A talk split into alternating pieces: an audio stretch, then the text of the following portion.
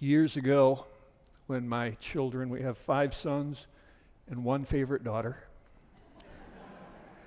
one favorite son in law, and five daughter in laws, although to me they're not in laws. Okay? When my kids were growing up, I told them, don't worry about the world. Ignore them, in one sense. Live your life for Jesus Christ. Raise your children to live for Jesus Christ. In two generations, we outnumber them and we outvote them. I think they've taken me seriously. I thank you for the privilege of being with you this day. I publicly want to thank uh, Pastor Kindy.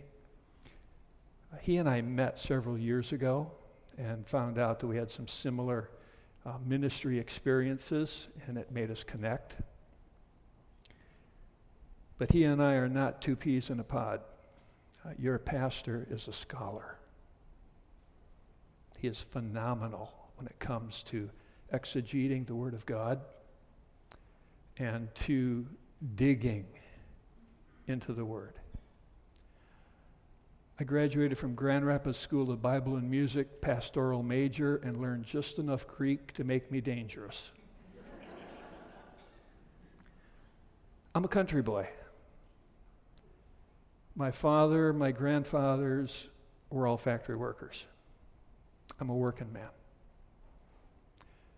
But God saw fit to put me into the ministry. I, have pastored three churches in the state of Michigan. Uh, the last one, I was there for 25 years. As the music man says, my foot got stuck in the door. There were some times I tried to leave, and the Lord said no. And I look back at that and I say, Thank you.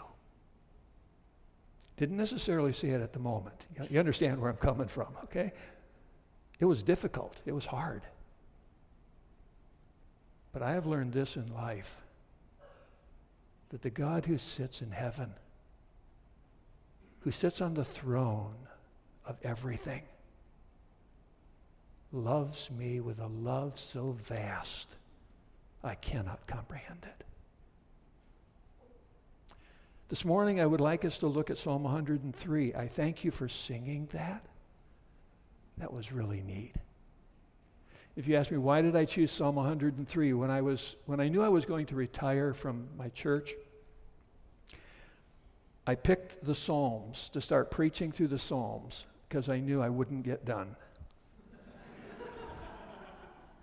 And I wouldn't have to pick another book to preach through. That's, that's one of the hardest things as a pastor, is what do I do next? And I was hoping to get through Psalm 100 before I retired. I missed it. I was like Psalm 97 or something like that. So whenever I'm asked to preach now, I go, I know exactly where I'm going. It's to the next psalm. Simplifies things. I don't have to fret and stew. I just I grab the next psalm and I say, Lord, what do you want your people in this congregation to hear from this book, these words, this Sunday? And so that's where we are. We're in Psalm 103. It is a really, really wonderful. It's it's one of, if we were picturing in human terms, one of David's best. It's written as he gets older in life. He, he has some maturity, he has developed himself. And he rises to heights in this psalm that, Lord willing, um, we will be able to, to ascend with him. I forgot one thing. Uh, Brother Dave, does, does Pastor Kindy preach for one hour or two? Three. You laugh, but the Puritans, if you could not, if your preacher couldn't go three hours, he was considered a weak horse. I, I'm not going to do that to you this morning. Let's pray, though, before we enter this precious book. Father, we are about to walk on holy ground. Spiritually, we take off our shoes. we humble ourselves before you. This is not our book about you. This is your word to us. It's what you've given to guide us. It's what you gave to Jesus. We ask you that by the power of your Spirit, you would take your word and you would apply it to our hearts and our lives this day. We open ourselves to you and to you alone. We ask you to guide us, that we would bring honor and glory to you. I ask it through Jesus Christ. Amen.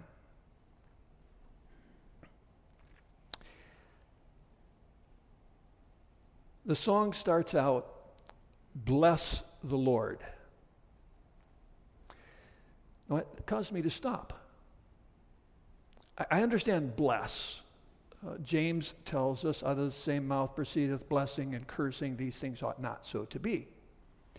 And over the last several years, I have made it a practice. People will often say to me, Have a good day. You hear that? Have a good day. Or, or that, that kind of statement. And I would have fun with them because I have a little perverted mentality. And I would say, Oh, bummers. And they would look at me, Why? I says, No, I have to because you told me to. because have a good day is a statement, it's authoritative, it's uh, imperative. And I began to think about it. And I, so now I don't say, have a good day. When I greet someone or I'm leaving someone, I'll say, may your day be blessed. I'm taking it upon me to bless them. It was really interesting. I was leaving Meijers one day, and the greeter at the door said, Have a good day. And I looked at her and I said, May your day be blessed as well. And she looked at me and said, I receive your blessing. I went, Ha, I think that's a sister. right? I'm now tweaking that even more. And I'm, and I'm just starting this. It's going to take me a couple of years to, to get it to be my practice. But I want to say, may your day be blessed by Jesus Christ. I'm going to bring his name in and give him the glory. And so if you think of me, and you might just remember that as, Lord, help him to include your name. Because when I say that to somebody, I'm pronouncing on them a blessing, but how do I do that to God? I struggled with that. How do I bless God? The word bless is given different words um, that we can use to associate it. Jesus starts out the Sermon on the Mount, blessed, same idea. And some people use the word happy. How can I make God happy? Uh, the only verse I can think of in the Bible that deals with that is that he pleased him to bruise him, referring to the crucifixion of Jesus Christ. And I, I'm sorry, but I'm human and I didn't want to go there.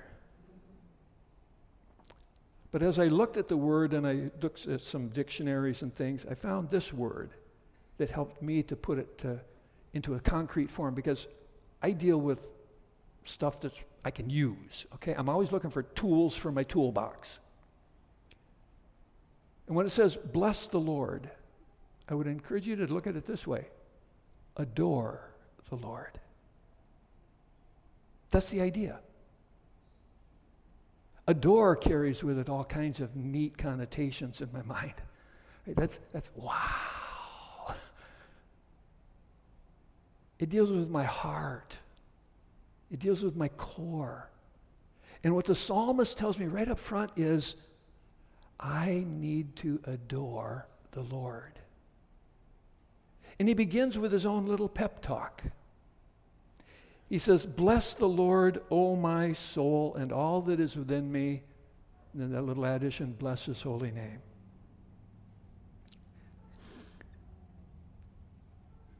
David understood that there are times in life when we need to speak to ourselves and we need to speak words of truth. And so he says to himself, Adore him. Adore him.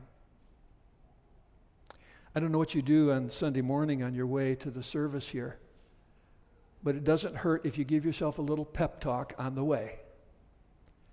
And you just say, I'm going to meet with Jesus. I'm going to meet with my brothers and sisters. I'm going to praise the Lord, to draw close to Him. Bless the Lord, O my soul, all that is within me. It's not just mental, it includes my heart, it includes my spirit, my soul, every piece of me. Um, this ties right in with thou shalt love the Lord thy God with what? Heart, soul, mind, everything. Same idea. Love him, adore him, bless his holy name. Bless the Lord, O my soul. And to help me do that, I am to forget not his benefits. I'm to think about him, to dwell upon them. Now, I'm using the outline that Spurgeon uses for this psalm, and that the first five verses are a unit, and then verses uh, 6 through 18 or 19 are, are, a unit, and then the last few verses are, are a unit. We're going to spend the most of our time in this first section. Because this is what we need to do if we're going to really adore the Lord is to think about what he has done for us. The very first thing he says is, who forgiveth all thine iniquities. I'm assuming this morning that I'm talking to a congregation where most of you know the Lord.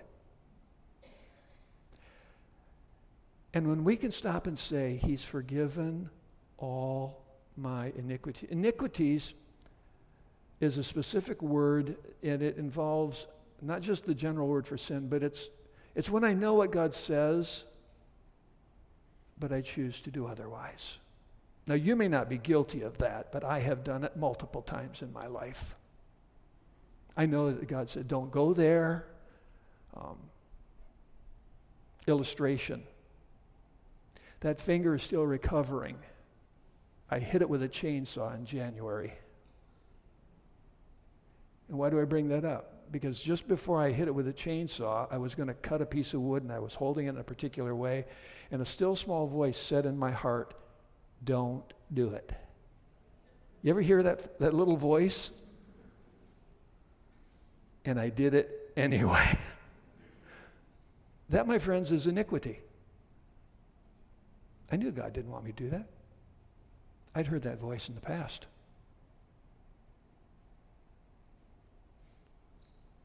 I told my daughter in law, I need to learn to answer it and obey it quicker before I lose some part totally. Right? That's my iniquities. And they're all gone. All. Past, present, future. That doesn't give me a license to sin. If, if, if you look at that and say, oh, then I go do anything, then you haven't met Jesus yet. But when we dwell on that, He has forgiven us for everything. Now, some people struggle to forgive themselves. I did this and, and I can never forgive myself. When you do that, I want you to understand that you have just made your standard of righteousness higher than God's. You've kicked God off the throne and said, I know better than you do. Because if God says, I forgive you, all of it, it's gone. As he's going to tell us later in here, as far as the east is from the west. That's how far away. Like you, Brother Dave, when I was five, I knew that I was a sinner. And I met the pastor at a Sunday evening as he was walking down the side aisle. And I remember it clearly. I met him over there and, and I stopped him and he says, he said, Buster, because that's what they called me. He says, What do you want? I said, I want to get saved. He looked at me and he says, You're too young. He's the pastor, he's the spiritual authority. So I got in the car and I went home uh, I praised the Lord that my mother was trained with Child Evangelism Fellowship. We had five, not five days, we had good news clubs in our house. And my mother knew something was wrong. Uh, maybe I wasn't picking on my younger siblings as much or something, but she, she asked me, What's wrong? And I told her what the pastor said. And like you, my mother took me in the room and we kneeled at the bed and I asked Jesus into my heart. I praise God for that. I didn't have assurance of my salvation till I was in my first pastorate, but that's another whole story. But I believe at five years of old, the Spirit of God came into my heart because He protected me through many things that would take place after that. And He dealt with me as His child. He forgave all mine iniquities. Who healeth all thy diseases. Is him, oh, just a minute, Pastor. I've got this sickness. I've got this illness. Yeah. So, how can this be true? I would remind us that ultimately, when we step out of this world and we get rid of this earth suit, no more sickness. Period. I'm looking forward to that day. I'm looking forward to the day when this body will respond uh, the way I would like it to. I, I picture Jesus in his resurrection body traveling with the speed of thought.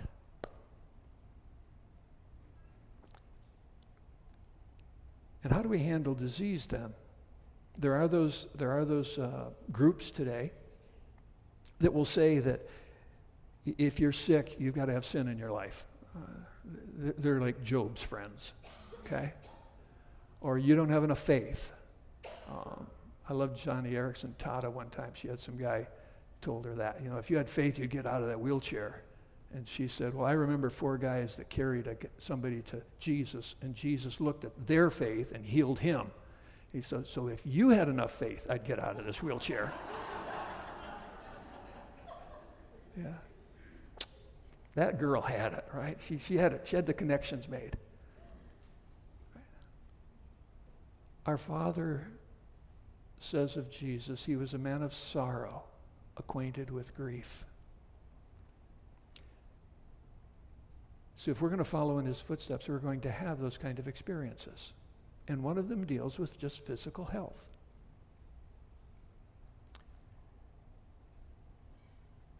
In 1998, the Lord sent me an affliction that I still have.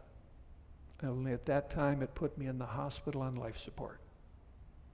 I've been in a wheelchair. I was physically at a point where my wife, Pat, took care of me. She brushed my teeth. She shaved me. Guys, that's a scary time when your wife has the razor to your throat. I, I joke about that, but she, she totally, I mean, my, my sons picked me up and carried me upstairs to go to bed at night. I could do nothing physically. I still have it. And I thank God for it now.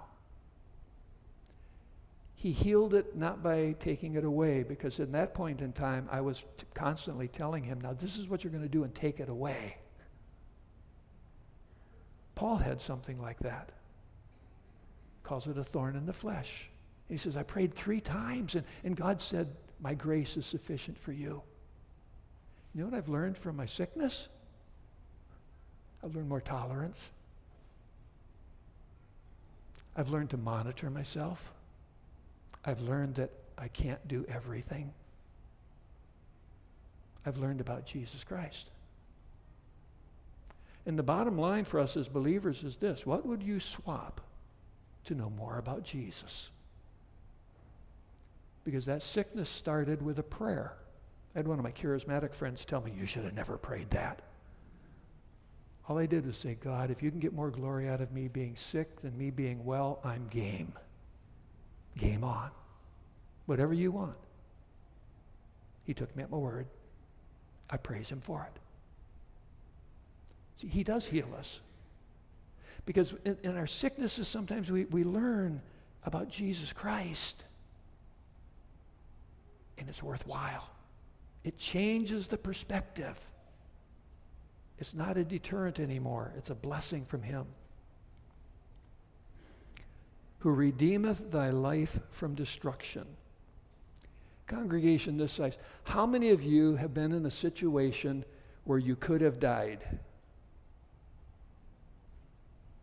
If you haven't been there yet, you will be. It's life. I've had several times when it's been this close.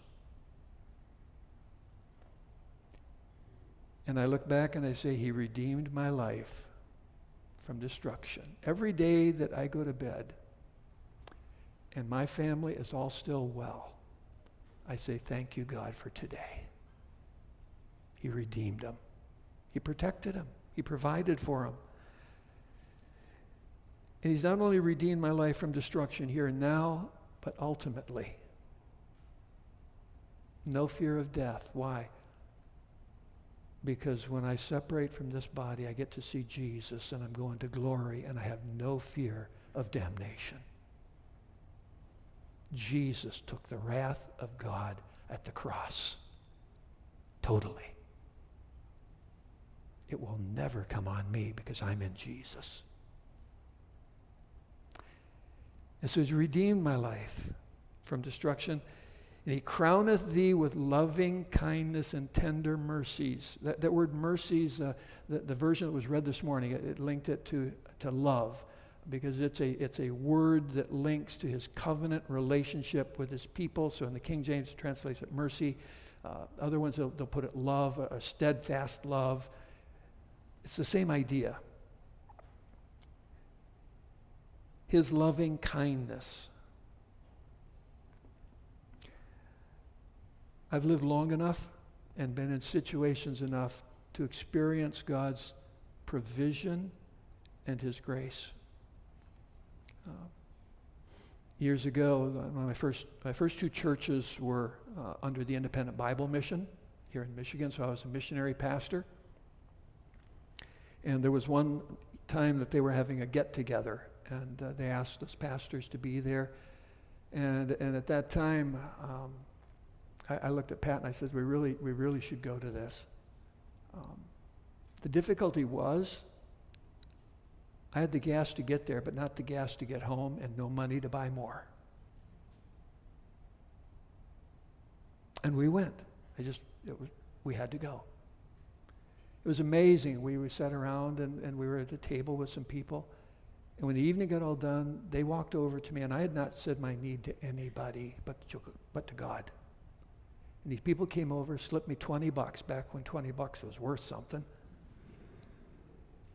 and said, We felt prompted to give this to you. My friends, that's God showing his loving kindness, showing his tender mercies. Situations arise, things go on. I spent some years working with Erb Lumber. I was an assistant manager. And there would be times when my desk would get so full and my, my days were so packed. And I was so frustrated, and I would cry out to God and say, Lord, I need a break. Help. Say, can you pray to God for, for your work? Sure. It was amazing when I would do that, how He would just pack everything off for about three days. I could get the desk cleared, I get things done. What was it? His loving kindness and His mercies. He gave it to me. He, he provided. We could pick up and go on again. Who satisfieth thy mouth with good things. I'm looking to see if any of you look malnourished. Did you eat today? Yeah. Or we will later. We live in a land where we have been blessed with much to eat um, and He satisfies us.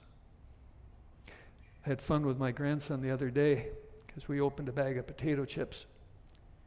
And he told me, he says, Grandpa, you should eat healthy food. And I said, I am.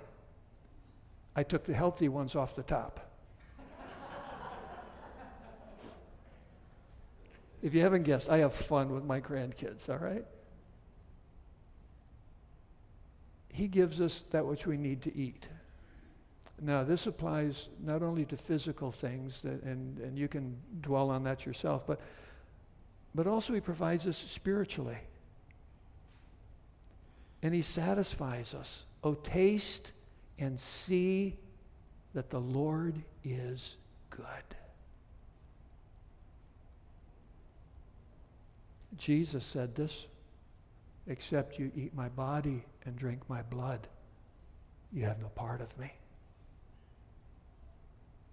He satisfieth my mouth with good things.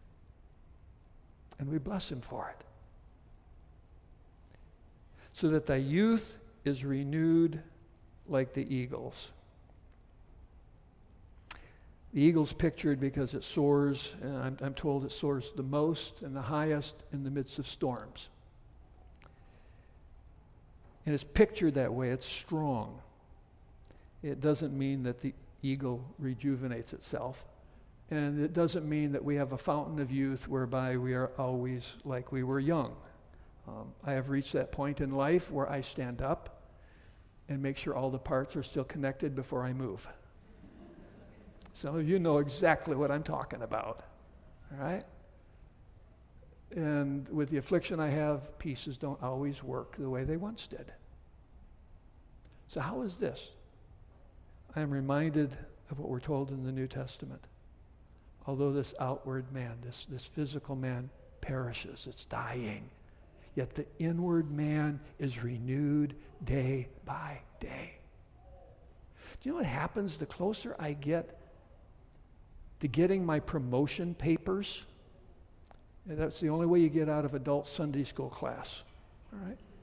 When you're young, you get a promotion paper, you go to the next class. When you get to the adult class, you get a promotion paper and you go to the eternal one over there. And when I get closer to getting that promotion paper,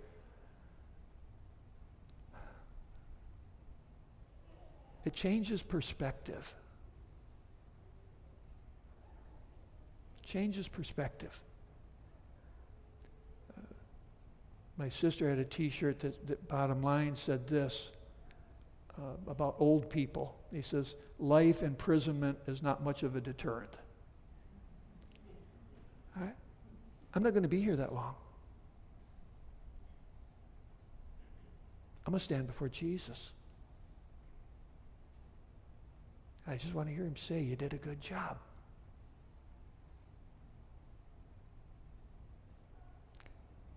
And so, in one sense, my youth is being renewed. Jesus said, Except you become as little children, you cannot enter the kingdom of heaven. Think about little kids. They trust.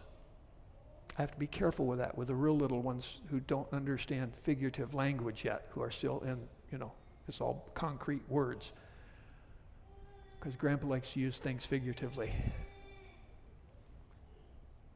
When I think about that, my youth is renewed. Part of the growing older process is also growing younger if we're in Christ and learning to trust Him more. Those of us with gray hair who have walked with Jesus for any period of time have a track record. We can look back and we can say all these things that God has done for us. We can look at our history. And because of that, we can look forward. I was talking to a guy about uh, our, our political situation in our nation. And I am thankful that Roe versus Wade got overturned. Amen? I'm thankful. I have not read the opinion yet, but I've heard excerpts from it. And what bothers me is this the opinion was overturned based upon tradition. The opinion should have been overturned because God said, don't murder. Understand the difference, please.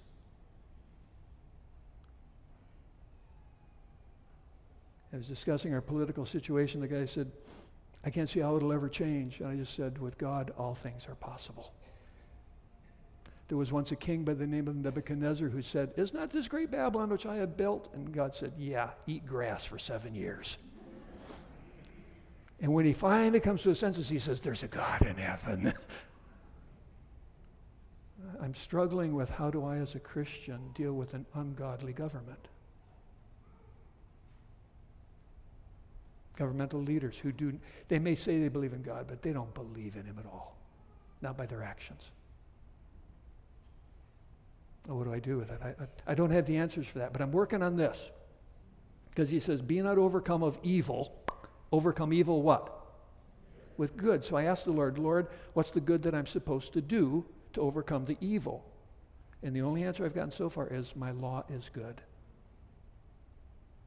My law is good. So if I can take the law of God and I can incorporate it into all the aspects of my life, which I've tried to do with Pat, and with my family, with my churches, and if I can incorporate that politically, so we come back to a day when it's argued not tradition, not history of our nation. No. What does this say? This is the authority. This is the standard. This is God's word. I said, it'll change that. And God can make it happen. I've used almost all my time on the first five verses. But those are things that help me to adore God. When I think about them, when I remember them, when I dwell upon them, it causes my heart then to rise up in praise and say, God, you are so good. You have taken care of me. You've provided for me. You've blessed me with a family. You, you've fed us. You've clothed us. You've protected us. You've saved us by your grace. But I want to touch briefly on this next section. Because so many of our modern songs dwell all about me. And I have a problem with that. David sets a pattern. This is, this is the way God writes songs. And you go from verse 6 all the way through, uh, you get down to verse 19. And all it does is talk about God, other than a couple of brief little statements about humans and, and our brevity. Look at what he says The Lord executeth righteousness and judgment for all that are oppressed. I, I put in the margin on mine those who are paying too much for gasoline. What's going on right now is oppressing those who are on unfixed, fixed incomes. It is, it is destroying even more those who have so little. They're oppressed. The Lord will execute righteousness and judgment for them. He made known his ways unto Moses, his acts unto the children of Israel. He is a God who is self revealing. He didn't leave us in the dark and say, figure it out yourself. No, He showed it. Merciful, gracious, slow to anger, plenteous in mercy. You're going to see this mercy theme over and over again. Slow to anger. I, am so glad He's merciful and gracious. I grew up with enough anger. Okay, I know what anger is. Used to think that God was just hiding behind the corner waiting for me to mess up so he could smack me. God's not a father like that. He will not always chide, neither will he keep his anger forever. Um, chide, he never rebukes us in anger, it's always with love. And whenever he does it, he lets us know what it's for so we can correct it. He hath not dealt with us after our sins or like the sinners, nor rewarded us according to our iniquities. He doesn't deal with us like those who are lost and who are in rebellion against him. No, he deals with us graciously. For as the heaven is high above the earth, so great is his mercy toward them that fear him. There's your qualifier. We fear him, we reverence him, we adore him. And you try to measure his mercy, uh, you don't have a ruler big enough. As far as you can go out there. As far as the east is from the west, so far hath he removed our transgressions from us. Amen. Ah. I love that verse. Now I know where it is, okay? Like as a father pitieth his children, so the Lord pitieth them that fear him. Uh, we do things for our children, our grandchildren. The Lord does more for us. He knoweth our frame, he remembereth that we are dust. As for man, his days are as grass, as a flower of the field, so he flourisheth. For the wind passeth over, it is gone, and the place thereof shall know it no more. That's his comment about us uh, you're, you're only here for a few years. And the older you get, the more you realize how few years you're here. We're just dust. But the mercy of the Lord is from everlasting to everlasting upon them that fear him, and his righteousness unto children's children. And I pray, oh God, let it be. Let your righteousness not be just to me. I look for the day when I stand in heaven, and if Jesus Christ tarries, every one of my descendants from now till his kingdom is established is right behind me. Believe on the Lord Jesus Christ, thou shalt be saved, and thy house. They have to do it individually, they have to come personally. But I hold God to that. Children's children. To such as keep his covenant, to those that remember his commandments to do them. Again, that's what we want.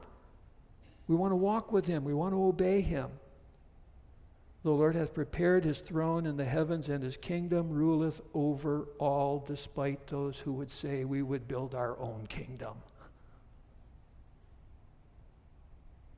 He says, You're only there because I allow you to be there. I rejoice in that. And then David does something that we don't often think about in our Bible churches and Baptist churches. He's going to close now with four blesses. Started with two, going to close with four. But he goes beyond the seen realm to the unseen. Bless the Lord, he is angels. Or uh, it was, uh, there was a different word in a version. I, I, I liked that, the, the higher power type thing that excel in strength, your, your, your mighty ones that do his, his commandments, hearkening unto the voice of his word. Bless ye the Lord, all ye his hosts, ye ministers of his that do his pleasure. Bless the Lord, all his works, and all places of his dominion. David calls out to that unseen realm. And he's not just calling humans, but he's calling the, the, the angelic hosts to bless God. Want to read a description of it this afternoon? Read Revelation chapter 4. The throne of God, the hosts all around, and the church represented, and the 24 elders, and all of them bowing before the throne and praising God. That's what Psalm 103 is asking for. Bless the Lord. And then he comes around to where he started. Bless the Lord, O my soul after traveling through his history and his past and looking at God and his magnificence and calling upon the angelic hosts, he comes down to this soul, adore God. Adore God. It's imperative that we have the right opinion of God and the right mindset about God. In the New Testament, Jesus told a story a couple different times, a couple different ways about a a man who had talents, and he gave them to his servants. And one of them, he gave them all the same amount, and other ones, he gave this different amounts. But there was always one person. Remember that story? One person who took the talent that they were given and they took it out back and buried it under the oak tree. And then when master comes and he's going to get an accounting, all these guys that have used it in trade, they, they oh, look at what we've done. And he says, good, good, good, good, great.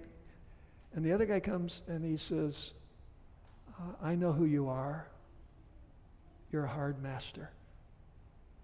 You reap where you didn't sow. In other words, he called him a thief. And Jesus said, oh, Why didn't you at least put it in the bank? okay. Why did that man bury it? He had the wrong view of God. Bless the Lord, O my soul. Father,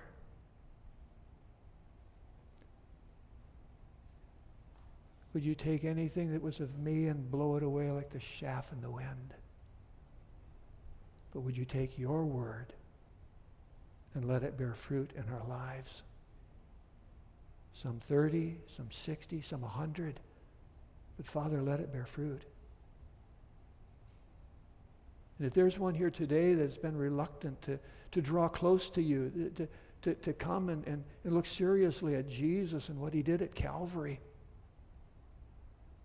because they're afraid of you in, a, a fear that because you're angry and, and, and, and they don't know what to do, Father, let them see that you're merciful.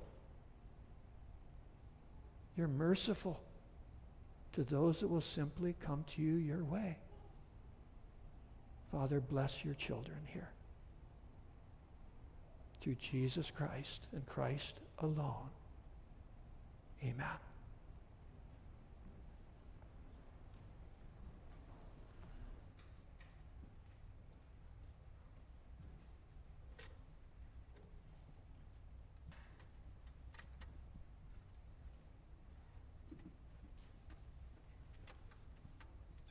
Thank you, Pastor Gene, for sharing Psalm 103 with us this morning. Let's stand together, sing a song of response. Bless the Lord, O my soul.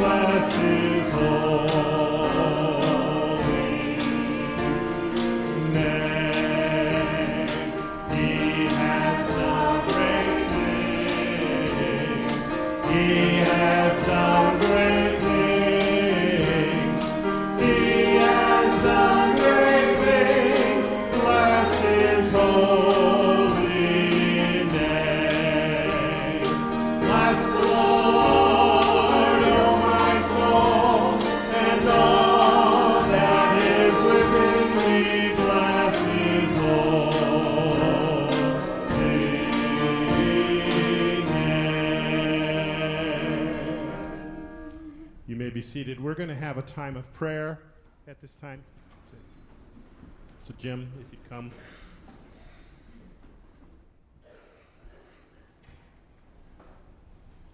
Good morning. This morning in our prayer time, we're going to focus on some groups of people and some specific needs in our congregation. And so, what we are going to do today is I'm going to ask you to, if you're part of a certain group, to stand and then we're going to pray for you collectively, and then we'll move on to the next area of prayer. And the first group I'd like to ask to s- stand, as alluded to already this morning, is uh, Darla and the team that's working on five day clubs this week. So if you're a helper, a teacher, you're crowd control, whatever your role is, please stand, um, and we're going to take a moment to pray for you. Kelly, Marilyn, yeah. Okay, let's pray. Father, those who are standing are representing us in the lives of these kids this week. And we pray for them, for their ministry to the children. We pray that children will come and hear the gospel. We pray for the CEF staff, that they'll be clear and the lessons that, and the things that they've learned this past week in training would be clearly conveyed and taught and that through the combination of story and care and fun and snacks, that your gospel would be proclaimed and that children would come to know you. We look forward to hearing the story of your work next week. In Christ's name we pray. Amen. Okay, thank you. The next one I'd, group I'd like to ask are those that are involved in our discipleship ministries in the church, and that's from nursery all the way up to if you're teaching an adult class or leading a Bible study. We'd like to, I'd like to ask you to stand now, and we're going to take a moment to pray for those ministries in our church. So if you're a nursery worker, children's ministry worker, youth, yeah, I see John. Okay. Let's take a moment to pray. Father, for those of us who are involved in teaching your word and demonstrating that teaching in the lives of students, kids, babies. We ask that you would um, give us a heart for your word, clarity in communicating that, and that you would bring forth fruit in the lives of the people in these classes, and that you would change us as individuals, but you also would change us as a church family through this teaching and make us more and more into the family of God that you want us to be. So that our families, our workplaces, our community, our neighborhoods are transformed by the gospel into a group of people that are proclaiming your glory for generations to come. Amen. You may be seated. The next group I'd like to have stand, um, and this the last week of June is a good time to do this because this, J- July 1st is the start of our new church year. So I- I'd like to ask the deacons and deaconesses and elders, those who are completing a term and those who are starting a new term, so all of you, to stand up and we'll pray for the leadership of our church. These are your elders, deacons, and deaconesses. Let's pray. Father, for this group, we ask that you would give them an abundance of wisdom, the knowledge of your word put into practical application in leadership, in the care for the congregation. When we step in to confront sin, when we step in to encourage the weak, to strengthen the downtrodden, and to provide care in physical and tangible needs. Father, I pray that you would protect this group, these people, our elders and deacons and deaconesses, that you would guard them from the attacks that come in our society, the attacks of Satan. Keep them physically and spiritually strong to serve you.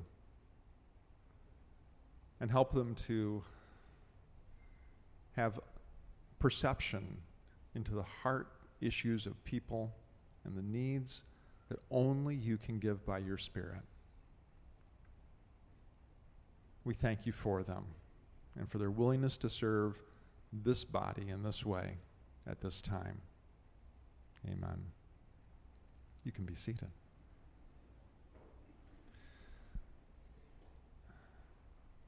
Going back and forth on the next group because this group that I want to pray for are those who are struggling with health issues, for caregiving for someone with a health issue. And we have people who we've shared prayer requests for Ralph Bass on the prayer on the prayer chain this past week and the turn that he's taken. Sandy Bennett and the reoccurrence of her cancer. Molly DeBoer. And there are others, and some are known and some are not.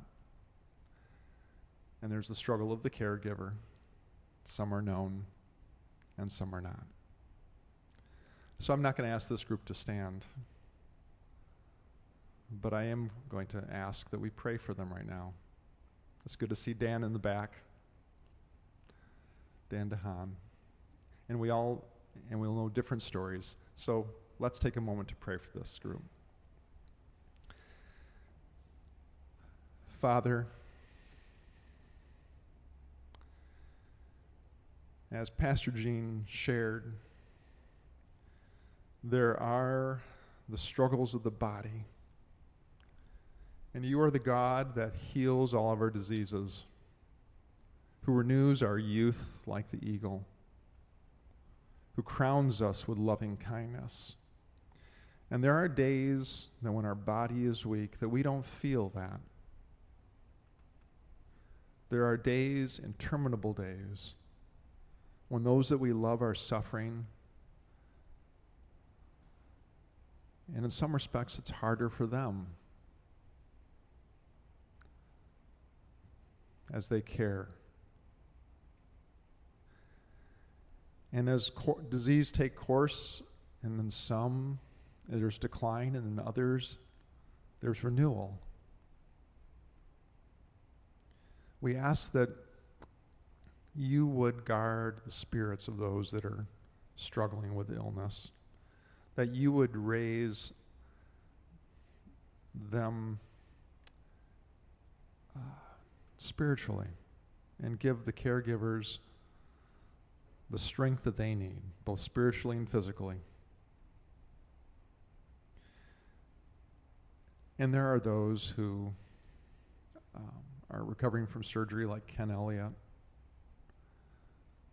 There are those that are succumbing,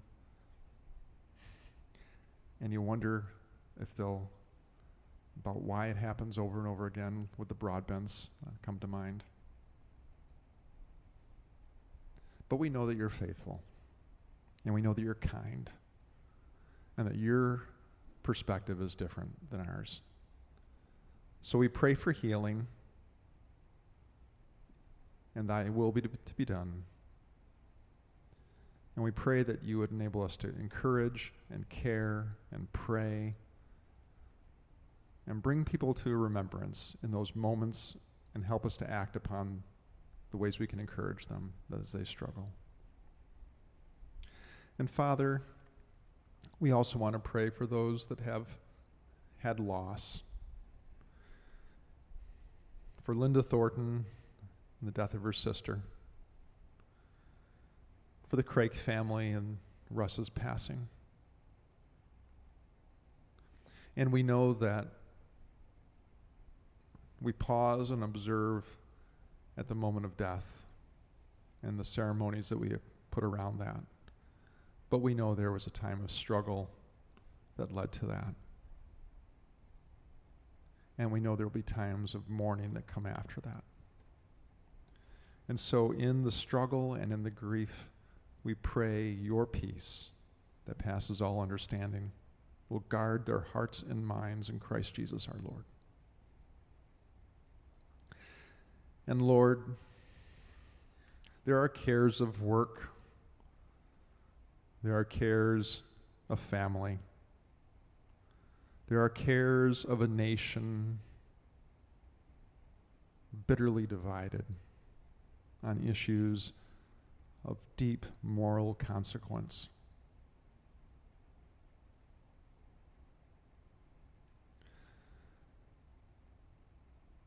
and we just turn those over to you. When we don't know how to pray, we turn it over to you and trust in the God that is a God of loving kindness. And we, we do say with the psalmist that we bless the Lord, O my soul, and all that is within me. Bless your holy name. May we all be at a place where we can bless you, Father, in whatever circumstances we find ourselves. For your glory alone we pray. Amen.